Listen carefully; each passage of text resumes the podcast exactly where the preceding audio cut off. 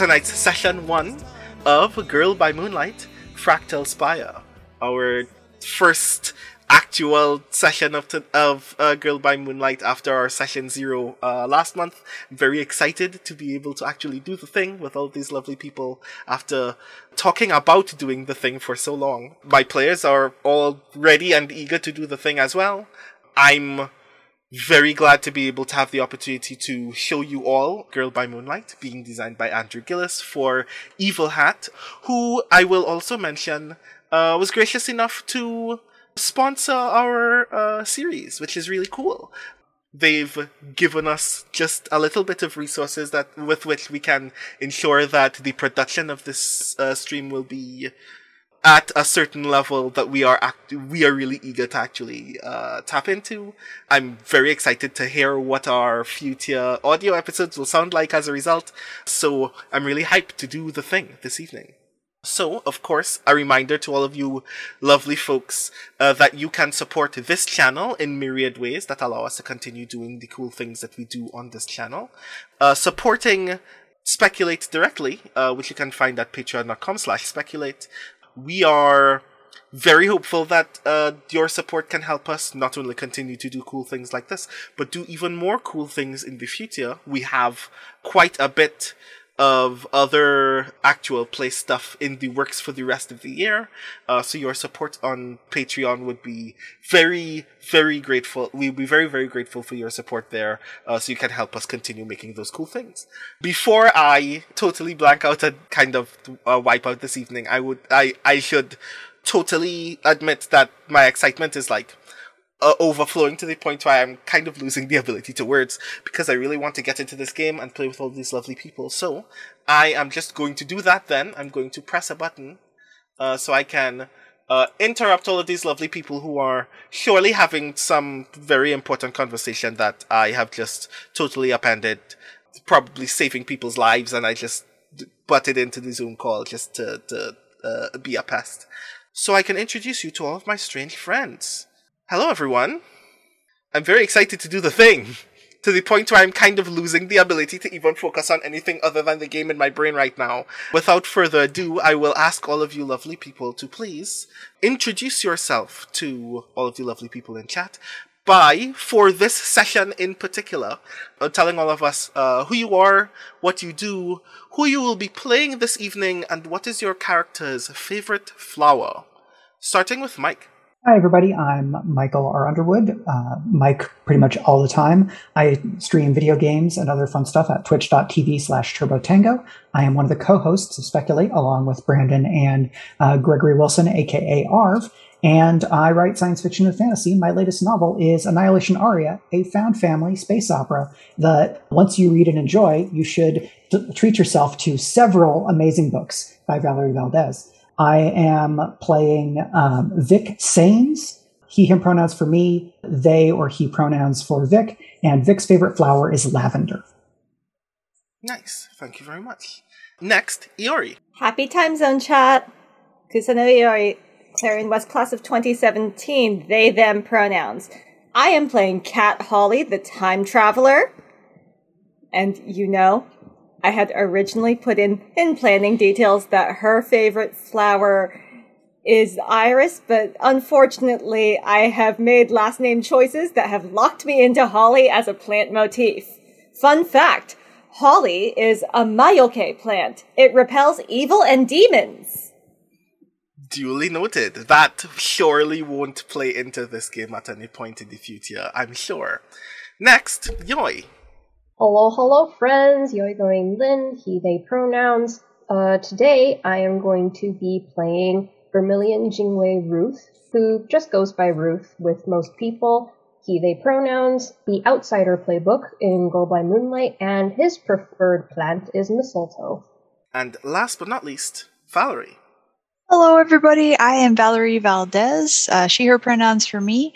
I am a writer. My books pair well with Mike's books, definitely. I am author of Chilling Peck, Prime Deceptions, and the forthcoming Fault Tolerance out in August. I also stream on Twitch as the kids are asleep, which is when I stream. My character is Nina Lopez. She, her pronouns for her as well. And her favorite flower is the sunflower. Ooh, nice. And as for me, I'm Brandon O'Brien. I will be our stage manager for this evening because I don't like the word GM. My pronouns are he, him, or they, them. I am a poet, writer, and game designer from Trinidad and Tobago. I am the author of Can You Sign My Tentacle, which you can find at Amazon right now if you're into poetry about the gods of the Cthulhu mythos asking rappers for their autographs. I'm also one of the co-hosts of Speculate alongside Michael R. Underwood and Gregory A. Wilson. I am very excited to do the thing. I've kind of forgotten all of the other things about myself, so I can start doing those things. We will begin tonight's session of Fractal Spire with a press conference airing on the news. It's like minutes to 10 a.m. in Cloud Harbor, and a totally impromptu announcement has been made by the leading technology firm in Cloud Harbor, Dreamshine Technologies. Just kind of has been dropping seeds on social media for the last 2 or 3 days that they're about to announce some cool stuff, which for most people in Cloud Harbor doesn't mean anything because most of the stuff that Dreamshine makes aren't cool and doesn't make our lives more convenient. But they just kind of happen. All of those announcements have led to this moment when this press conference is taking place, where the CEO of Dreamshine, Rustam Demir, in kind of very noisy purple suit with gold pinstripes. Like, it looks gaudy and tacky and terrible, but he's wearing it like it's the best thing that he owns, comes out on one of the walkways of the Dreamshine Technologies building, otherwise known as the Cloud Harbor Mirador. One of the, like, elevated walkways that connect one fragment of the building to another fragment of the building. He's invited dozens of press on this mostly bulletproof glass walkway. Like, it's all see-through. Everybody, like, in the actual video from Cloud Harbor's major news service, you can see that a couple of other camera persons and anchor persons are actually very afraid in this moment that they're gonna fall through a sheet of glass and fall to their doom. But Rustam Demir is, like, very, like, confidently focused in this moment as he walks towards this spire-shaped podium right in front of him that looks like a miniature version of this building. And looking dead into the first camera right in front of him says, "People of Cloud Harbor, we've been teasing for some time that some new developments are coming to the city that will yet again make us one of the most technologically forward cities in this entire country. And this time, I think we've kind of outdone ourselves. In this city where all of us love to work and play, where some of the best businesses and boutiques live and thrive as one of the biggest commerce hubs in the Tri-Cities, we've found what we think is a way to revolutionize not only the ways in which businesses make their money, but how you're going to spend it. We didn't have a name for it before. As you know, our company is kind of bad with names." And he gestures towards one of the, like, Clara placards on one of the glass doors inside the building that says Dreamshine Technologies. Because the big joke in Cloud Harbor is Dreamshine Technologies sounds like a terrible name for a tech company. It sounds like it came out of Yu-Gi-Oh! In fact, no, that's rude. We should give Yu-Gi-Oh! More credit than that. But still, he continues, "So, unfortunately, the name that we have right now doesn't really count as well. But we think that it does a very good job of illustrating to you exactly what it does, exactly what it means, and exactly how it will change the way that you buy and sell things in Cloud Harbor. And we call it the Eye." And then, on camera, there is a long white sheet unravels on one of the glass walls directly behind him. that nobody even noticed before because it was well hidden outside of the frame of view of that camera. But when it drops, it's just this very weird vector image of a purple eye. The only way I can describe it is it looks somewhere between a very fancy hieroglyphic and a very terrible emoji. And as that unravels, you see two models in black pantsuits emerge from one of, like, just, like, out of view right behind Rustam Demir with a very large glass screen. And when they reveal the screen, it's showing a demo video of someone going to a supermarket and discovering that the aisles can literally dictate aloud to them which brands they are preferring and can actually tell how emotionally invested they are in those brands and products. And, like, you see one of the other attendants in that supermarket literally emerges from the other end of that aisle with, like, a large case of a drink that an old lady is thinking about. Or, here's that another attendant, here's another aisle that a child is very upset that their favorite snack is not in the snack aisle. And then they emerge with a substitute that they say is just as good. And you can hear the aisle note that they are pleased by that acknowledgement. And you're hearing, like, anchor persons and cameramen and other reporters at the actual press conference clapping very softly to this news.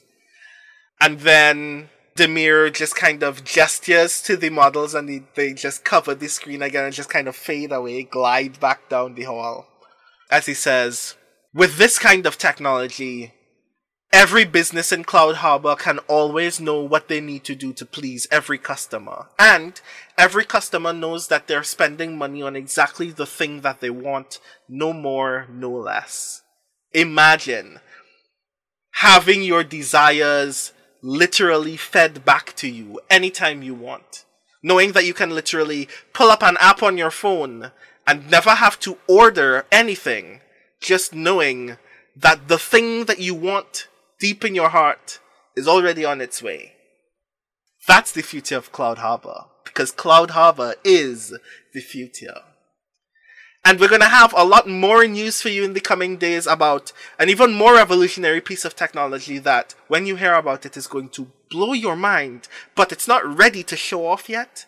So just trust and believe that Dreamshine Technologies researchers and engineers are working very hard to ensure that we can continue being the future every single day for each and every single one of you.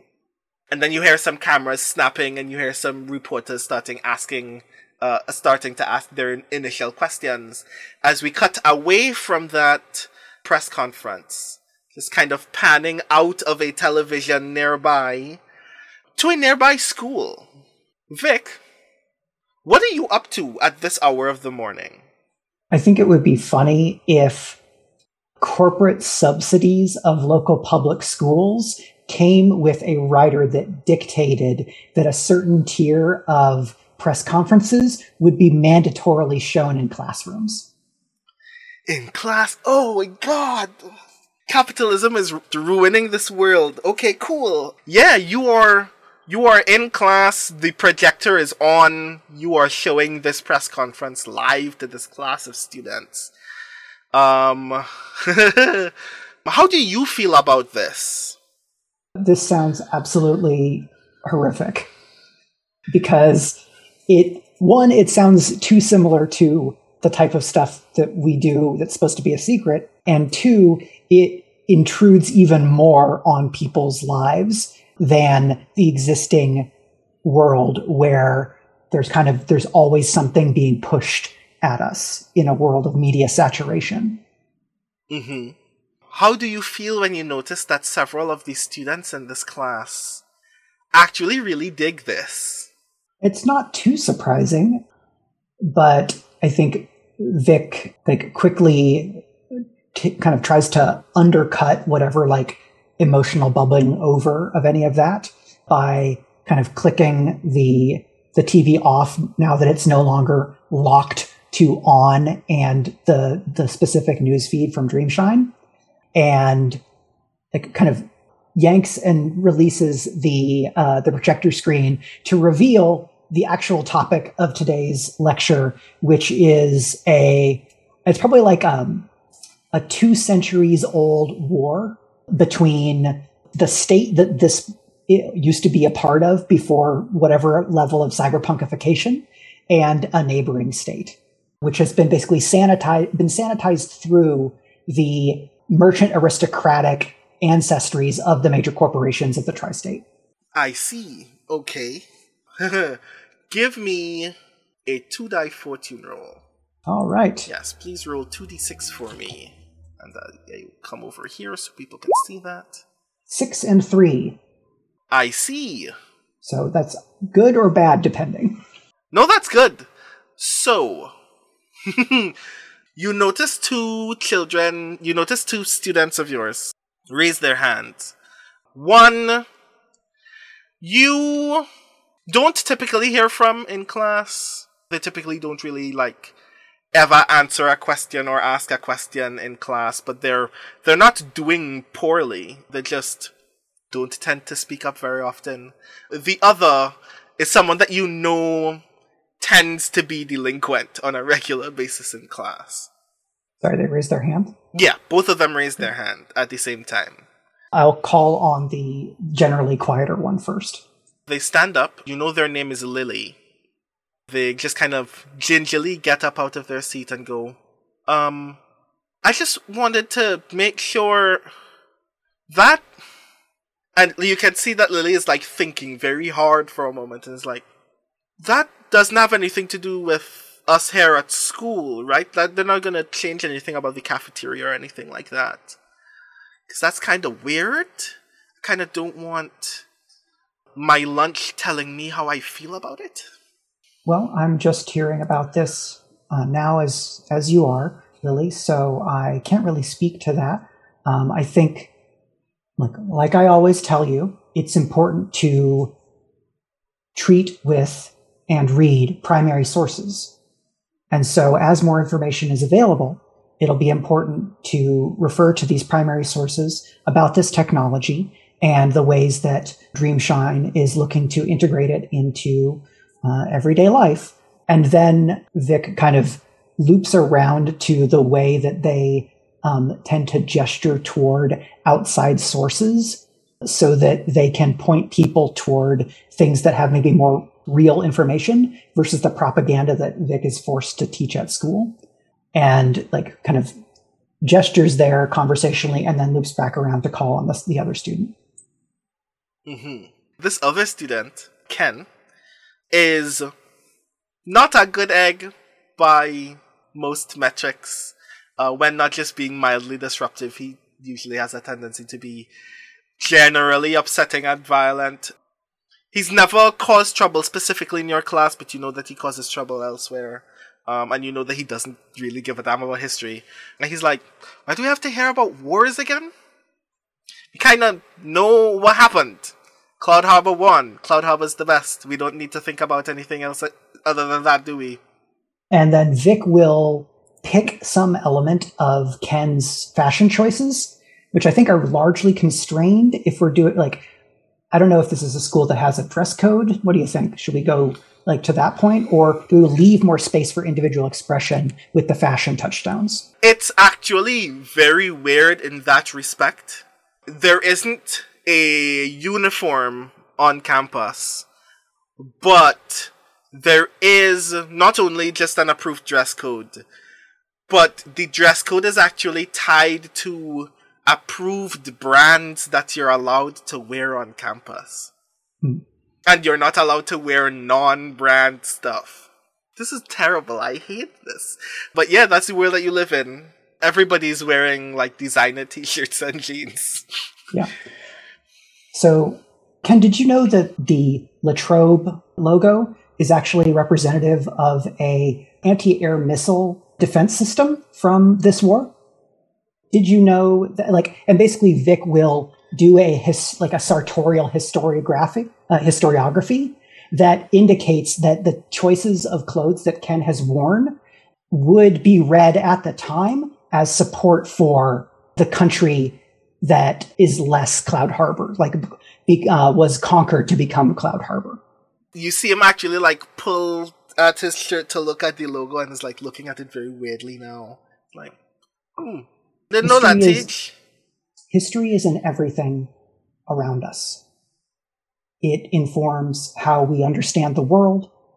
It is the foundation on which the future is to be built. There are a lot of lessons in history and, if approached in the right way, a lot of very interesting stories. And then, Vic will kind of loop back around into the lesson for the day. You're in this class for a bit, just finally getting to the meat of the lesson when there is a knock at the door, at the classroom door.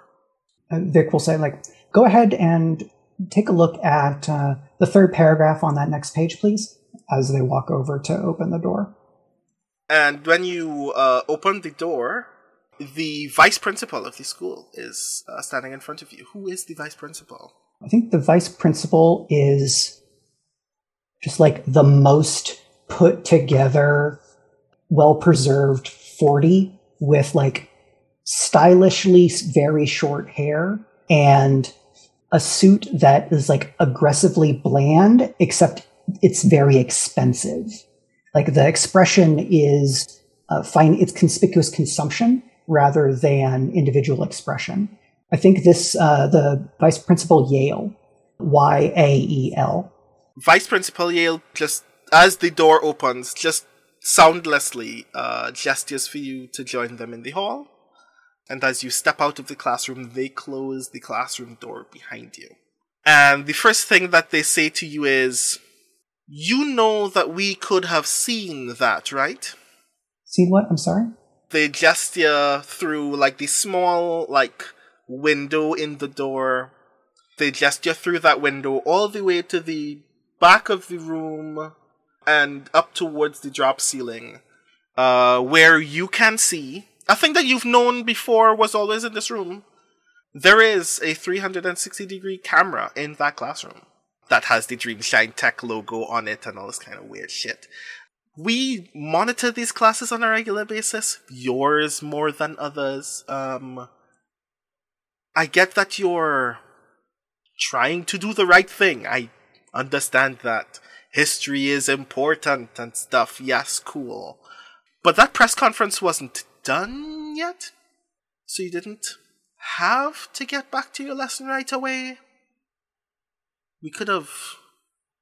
Some of those questions that those reporters asked were probably going to be vital for those kids. You don't know. Now they're never going to hear them. Because you wanted to get back to work. Why? Well, we have the autumnal quarterly exams in 3 weeks. And I recall from our all-hands meeting that... it was very important for us to build on our 2-year streak of improving test records year over year, which I believe you said specifically, Vice Principal, and I'm just trying to do my best. I would like you to give me your obligation roll now. Sure thing. So my character's lowest attribute is stars. And so if stars is your lowest attribute, your obligation puts you under social pressure or sets off your anxiety. So... Vic is a teacher at a very high-pressure school in a dystopia. This must suck. I'm so sorry. I'm going to roll 2d6 and take the lower of those, because I have 0 action ratings in this attribute. Okay. Oh my God. Let's see. That's a 1 and a 6, so I will take 5 stress, the most possible. Oh my God. So maybe we go back, and what Vic said to Vice Principal Yale... They are, their hand is visibly shaking and their voice is trembling as they do so. Oh, my word. And I will mark 5 stress on my sheet. VP Yale just takes one, very strong step towards you and is, barely a foot away from you at this point and says, "Whatever you thought you were trying to do in the best interest of these kids, think about asking someone first before you just do it. Understood? Yes, Vice Principal. Thank you very much for... And they just start walking away. They are not even waiting to hear whatever else you have to tell them. They're just leaving the hallway. God, so many characters I'm going to hate in this game. Okay. That's good. I just want to take one moment because we haven't gotten a physical description on Vic, and I can tie it into actual narrative before we jump to the next scene. Right, yeah. So as the Vice Principal is walking away, and there's like educational version of like good worker propaganda playing in the hallway for when students are passing between classes. And like we kind of focus in on Vic as they kind of like take a deep breath, like straighten their like short wavy hair that is kind of is like pomaded to their head to avoid like being messy.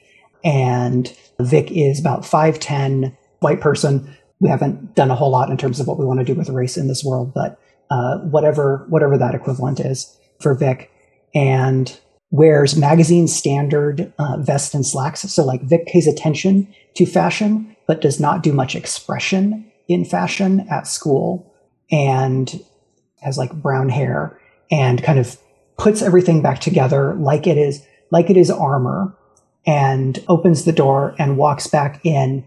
And says, I've been informed that there's actually some more information about the eye in the press conference, so let's jump back to that. Oh, Lord. So all of that happens. Good Lord, I'm going to hate Vice Principal Yale. And I technically am Vice Principal Yale.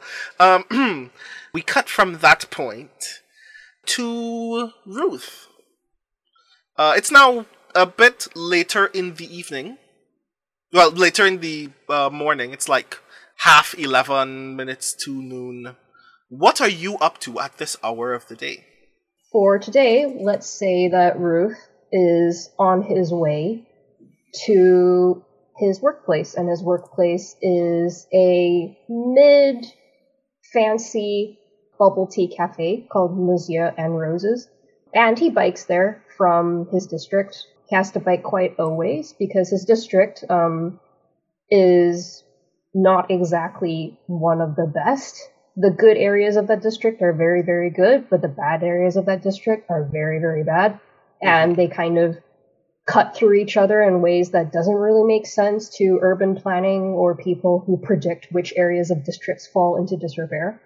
So he's biking along, probably along a large stretch of road.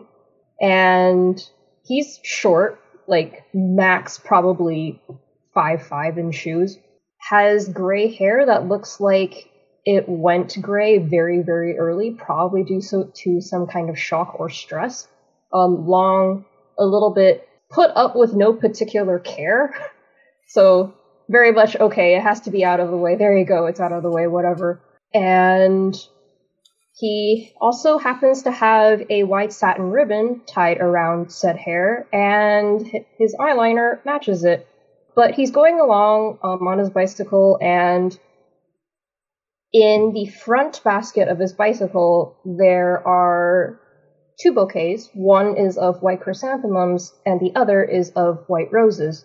And as he's biking, he happens to see roadkill that was not there the day before when he biked back from work. So in the midst of all these cars stopping, he just kind of pulls over, kicks down the stand, and he has this kind of tight, almost hostile, hurt way of holding himself. So he's just kind of like stomping off his bike, pulls a rose out from the bouquet, pulls a freaking white chrysanthemum from the bouquet, opens up a glass jar that has paper stars in it, tugs out a little embroidered handkerchief that looks like he did it himself, goes and just kind of puts the flowers down, tucks the hanky around the dead thing on the road, and just kind of makes it nice and neat, like it's just something he has to fuss over, and God, why does he even bother?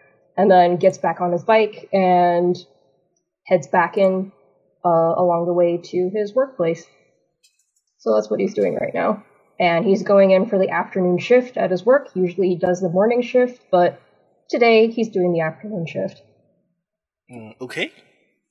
Before you get there, I should ask then, what kind of place is Monsieur Andros's? And in particular, like, how does it fare against the other similar shops of its kind in Cloud Harbor?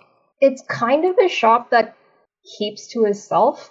Like, it has a very cultivated aesthetic. So very dark, moody pastels, dark roses, cut through with white occasionally, black tulips. So they know their niche and they stick to it. They don't really bother with the other places about. Mm-hmm. Would you say that in a city that is full of like boutique restaurants and such, would you say that Monsieur Andros is on the expensive end or a little bit on the cheaper, more reasonable end? It's a bit more on the cheaper, more reasonable end, because the main way that they market is getting people in to, you know, take pictures and post on social media, because it's all about the aesthetic and they want as many people to want to come in and basically post it all over their profiles. So, yeah. Nice. That's kind of what they're angling for. Mm-hmm. Now that you say that, I know what happens when you get here now. Okay.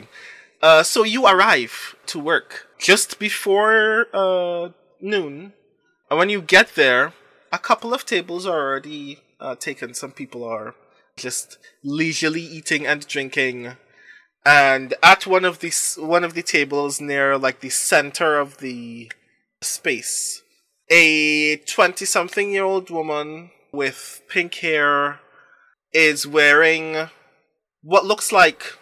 It looks like she's wearing a costume. It looks like she's wearing, like, pink latex dress with collars with gold accents on them that look like they're, like, literally made of gold. Like, they look like just, like, gold arrowheads just poking out of the corners of this collared dress. It's very strange. She is standing behind what are essentially two tables put together of every drink that you can order at this place, each in a mason jar with like a red and white striped straw in each of them. And there's a camera in front of her. Like, it's not even... There are three separate cell phones on three separate tripods, just like facing her and these tables. And she's very eagerly like doing a live stream of her sampling all of these drinks. And then one of the other employees calls you to the counter. I'm going to say like a very thin, tall, like 6'1", in a sweater and like dark gray pants, is looking very nervously at the woman who is live streaming and then calls you to the counter. Ruth, being Ruth, kind of sets his jaw and stalks over, because that's his normal way of walking. He stalks towards things. He's always going towards something and he's never happy about it. So this guy, Kyle, is like, do you know who that is by chance? Never met this person on social media before. Said 500,000 followers. Doesn't sound like a lot, but I don't know. The boss said do the thing. Does Ruth know this person? You can give me a roll. You can give me a roll first to see if you do know. Okay. So, what would you roll? I could roll an action if you wanted to see if I remember, or I could roll fortune just to see if by chance this person came by on his shifts. I want to know if an action would actually give you the ability to know. That could be under perceive. Yeah, I would say perceive would be the skill to roll to see if you had this information before. So, do you have any dots in perceive? Absolutely not. So this is going to be hilarious. So you will roll... This will be hilarious. So you will roll 2d6, and we will take the lower of the two. Oh, so a 6 and a 4. That's actually not that bad. Sixes. Let's pray that this keeps up in the future. Yeah. But a 4 is good enough for you to know you've seen this person on the internet before. It's not your style, so it's not like you're following her or anything like that. But you have seen her content around the internet sometimes. You have seen posters and billboards in Cloud Harbor for her, but you've never really registered her name because, again, not your style. But you do know who this person is, and you do know that they do a variety of content that can only be described as, I go where expensive shit is. So it's kind of surprising that they're here and not at another shop. So Ruth is someone who's extremely offline, probably learned about this person unwillingly, possibly because Nina, a to-be-introduced member of the crew, in her very well-meaning but constantly failing attempt to bring Ruth into the modern age, showed him the page and he was like, no. But he recognizes this person, looks over, looks to his much taller coworker, and just kind of twitches in a shrug and goes, I don't care. Fair enough. That's when the boss comes. I'll let you qualify who runs Monsieur Andros is. Describe this person for me. In my head, the people who run it, it's a couple. So it would be one half of that couple. I'll let you pick who of that couple it is.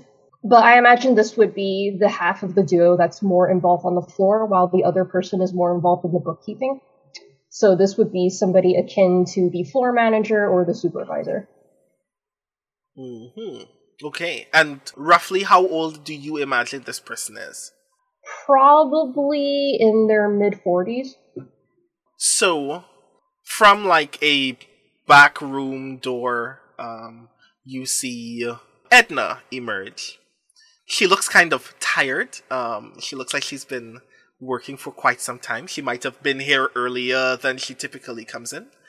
And she calls you aside and says, Ruth, thanks for coming in. I know you typically work earlier, but I imagine you would have felt more comfortable with the afternoon shift. Just like, we have to take care of some stuff and we couldn't get anybody else to cover because we were going to give you the day off, but just kind of needed somebody today. I'm really sorry about that. But you know the drill. You are comfortable manning the shop when just one or two people around. And while she's talking, I would like you to give me a roll. Uh-oh. Because something strikes you very obviously in this moment. Like, you get the impression in this moment that there is something about what Edna is saying and how Edna is behaving that you need to observe and hone in on in this moment. I would say that a good role for this would be empathize. I also have no points in that. Wow. Analyze would also work if you have any in that as well. Do you know what else I don't have points in? Wow. Okay. Wow. Okay, cool. It's okay. I'm fine with rolling a no-point stat because Ruth is good at one thing, and that one thing is not dealing with people. Wow. Okay, so would you prefer the empathize or the analyze? Because one of those works better than the other, so that will affect your position and effect. I will say empathize will obviously work best.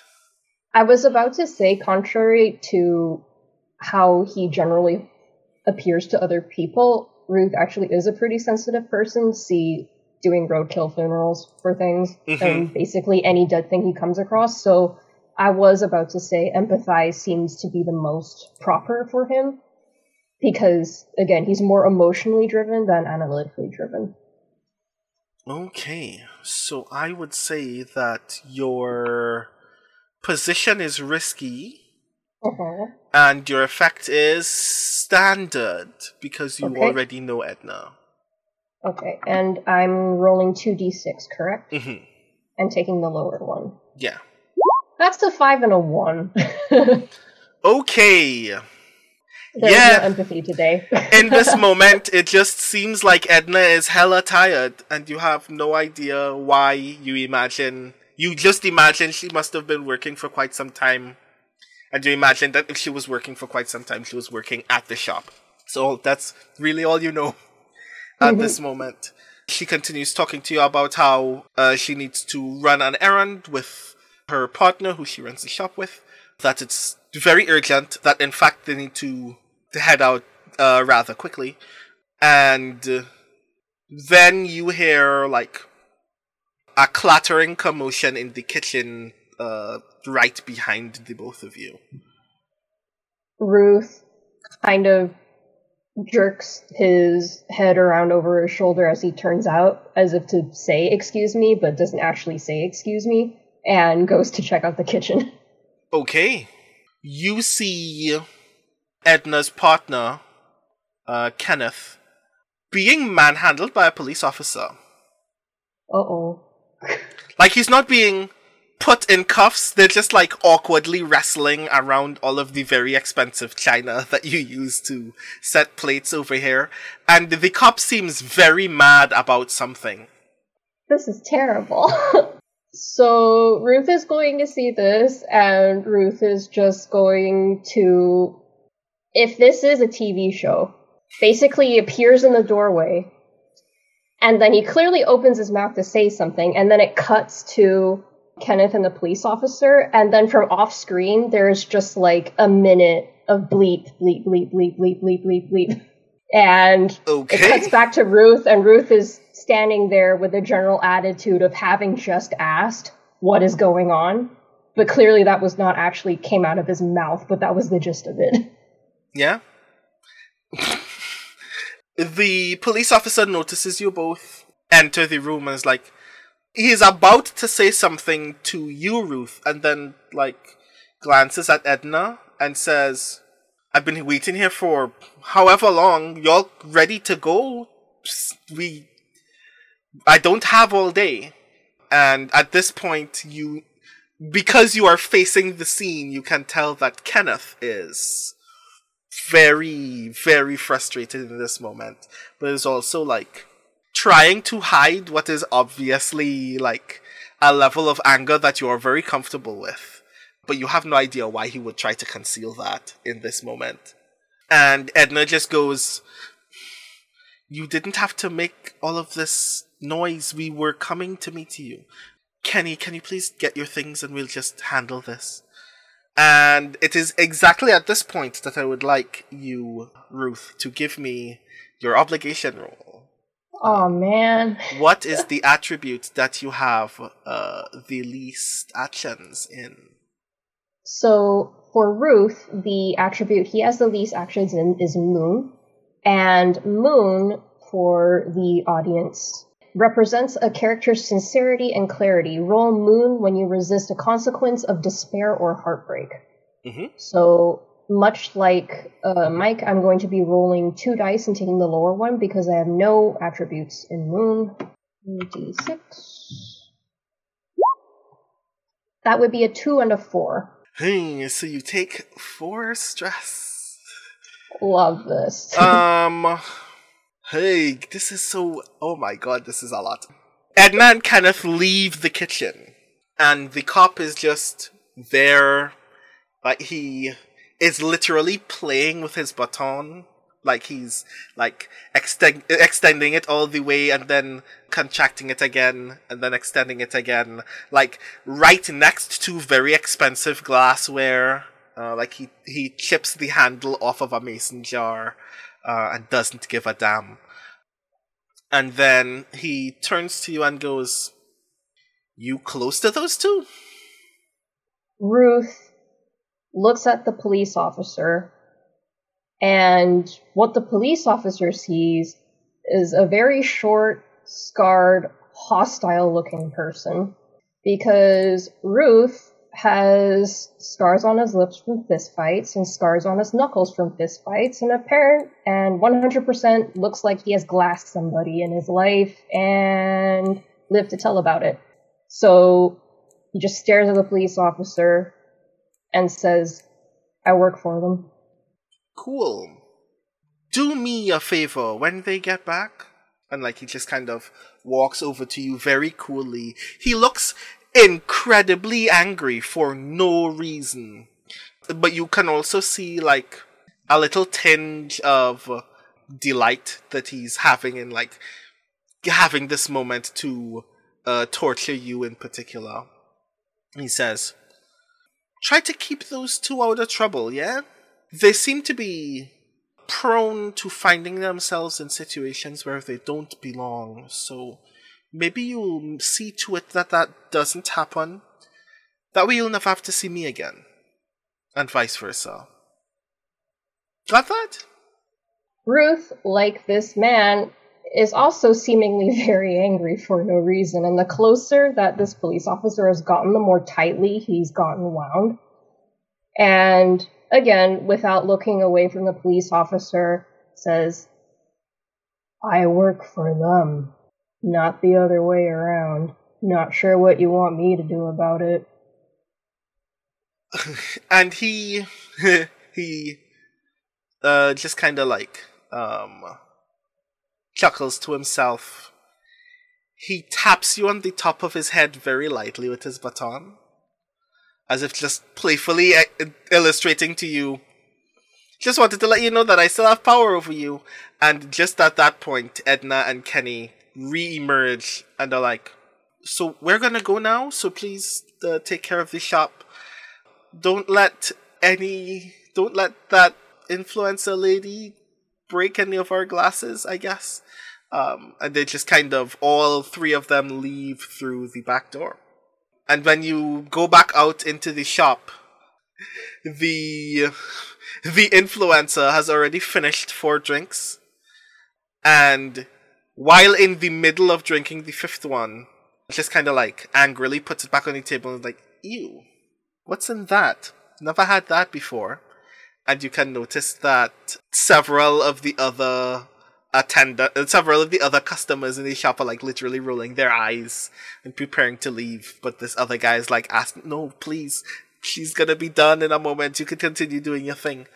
And it's just the two of you trying to manage the shop while this very obnoxious person is drinking very loudly in front of everyone. And then we cut from that moment to Cat. The theme music for Speculate is Yellow Wood by Greg's band The Road. Find out more at www.thebandtheroad.com.